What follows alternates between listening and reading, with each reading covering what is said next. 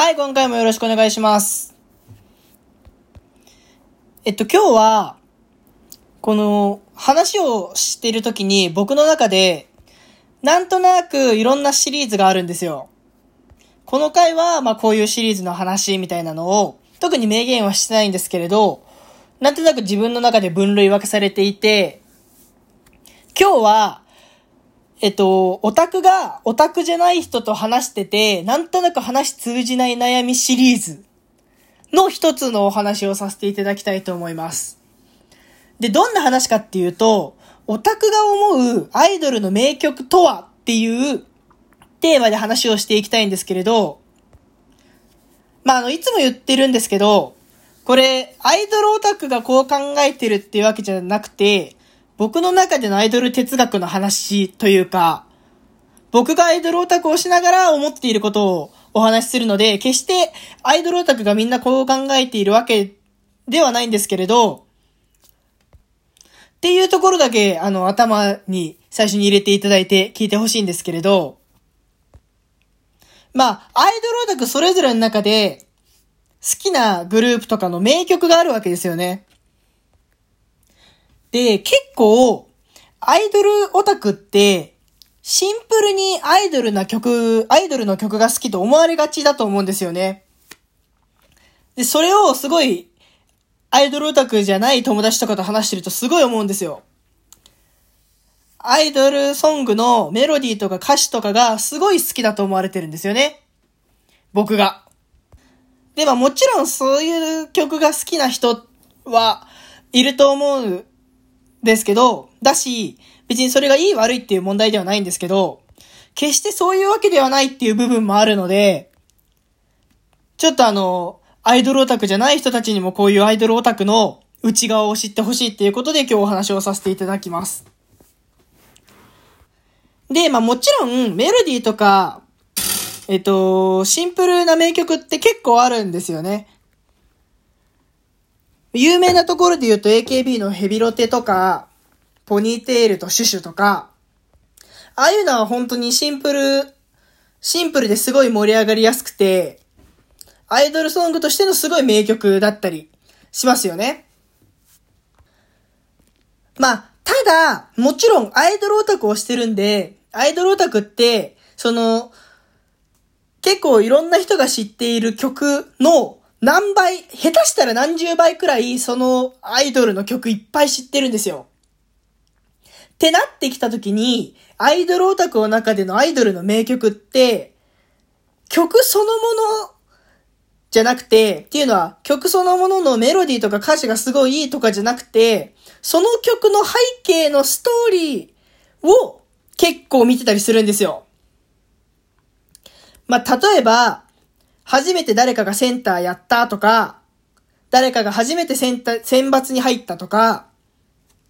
あとは誰かの卒業ソングであったりとか、っていうのが結構、名曲、自分の中での名曲になる基準だったりするんですよね。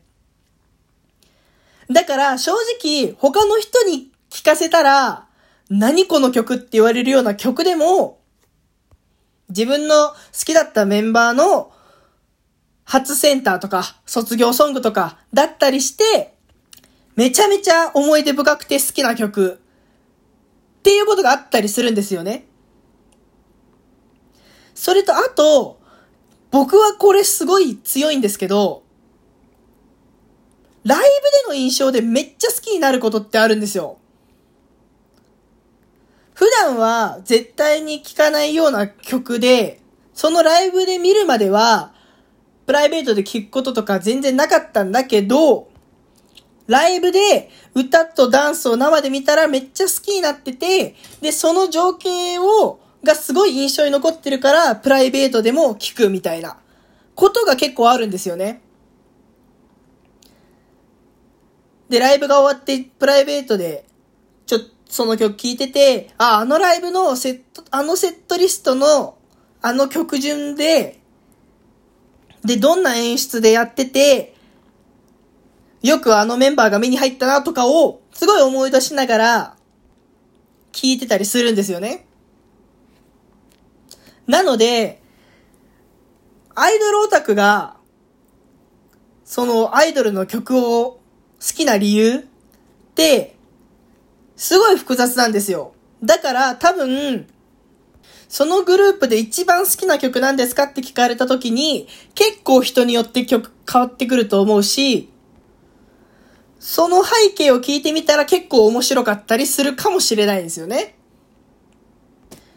まあ実際、そのグループでどの曲好きなのって聞かれたら、ある程度、まあ大衆消しそうな曲を答えるとは思うんですけど、結構この好きなアイドルがいるっていうと、友達とか結構真面目でいい奴らなので、ちょっと俺もどんな曲か聞いてみるからおすすめ教えてとか言われるんですよ。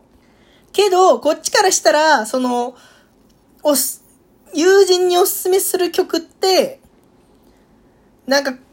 この曲大衆消しそうだし、まあ聞いたらちょっと気に入ってくれるかな、みたいな感じで答えてるんですよね。で、その曲をおすすめしている一方で、その曲単体聴いてもらって共感してもらうのって難しいだろうなって思ってるのが正直なところなんですよ。まあ、ミュージシャンとかアーティストの人ってそもそも自分たちで作詞作曲してるんで、なんかその人たちの考え方とか音楽性っていうのが曲に現れてるんで、その好きなバンドの曲聴いてみてっていうのはわかるんですけど、そもそもアイドルって、なかなか自分たちで曲書いてないんで、音楽性とか、そのプロデューサーの人によっちゃうんですよね。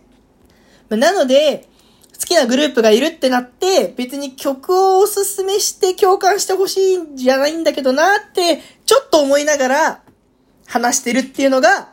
オタクの正直なところだったりするんですよ。で、まあ、とはいえ、本当に時々、その、アイドルオタクの感性みたいなのに興味を持ってくれる人っているんですよね。なんかちょっと、アイドルが好きになる気持ちはわかるけど、そこまでのめり込んでないみたいな人とか。で、そういう人は、あの、曲聴いておすすめしてもらうじゃなくて、一緒にライブに行って、行くのがいいかと思います。一緒にライブ行ったらオタクの人たちがどういうところで熱狂して、どういうところにこう気持ちが盛り上がるのかっていうのが、曲を聴くよりはだいぶわかりやすいんで、そっちの方をお勧めします。はい、というわけで今回は、えー、オタクがですね、オタクじゃない人に、その好きなグループのおすすめの曲を教えてって言われた時に、曲単体でおすすめしようとすると、自分の本当のおすすめの曲からブレちゃうっていうのと、あと、自分のその本当のおすすめの曲って、その曲だけ伝えてもなかなか、おすすめしている部分が伝わらないっていう悩みの話をさせていただきました。はい。というわけで、えー、このラジオではこんな感じで、えー、アイドルオタクをしている僕のリアルなオタク事情であったりとか、あと日々日々考えていることを発信していってるのでよかったらまた次回以降もよろしくお願いいたします。はい、それでは今回はこの辺で終わらす、終わりにさせていただきたいと思います。また次回以降もよろしくお願いします。バイバイ。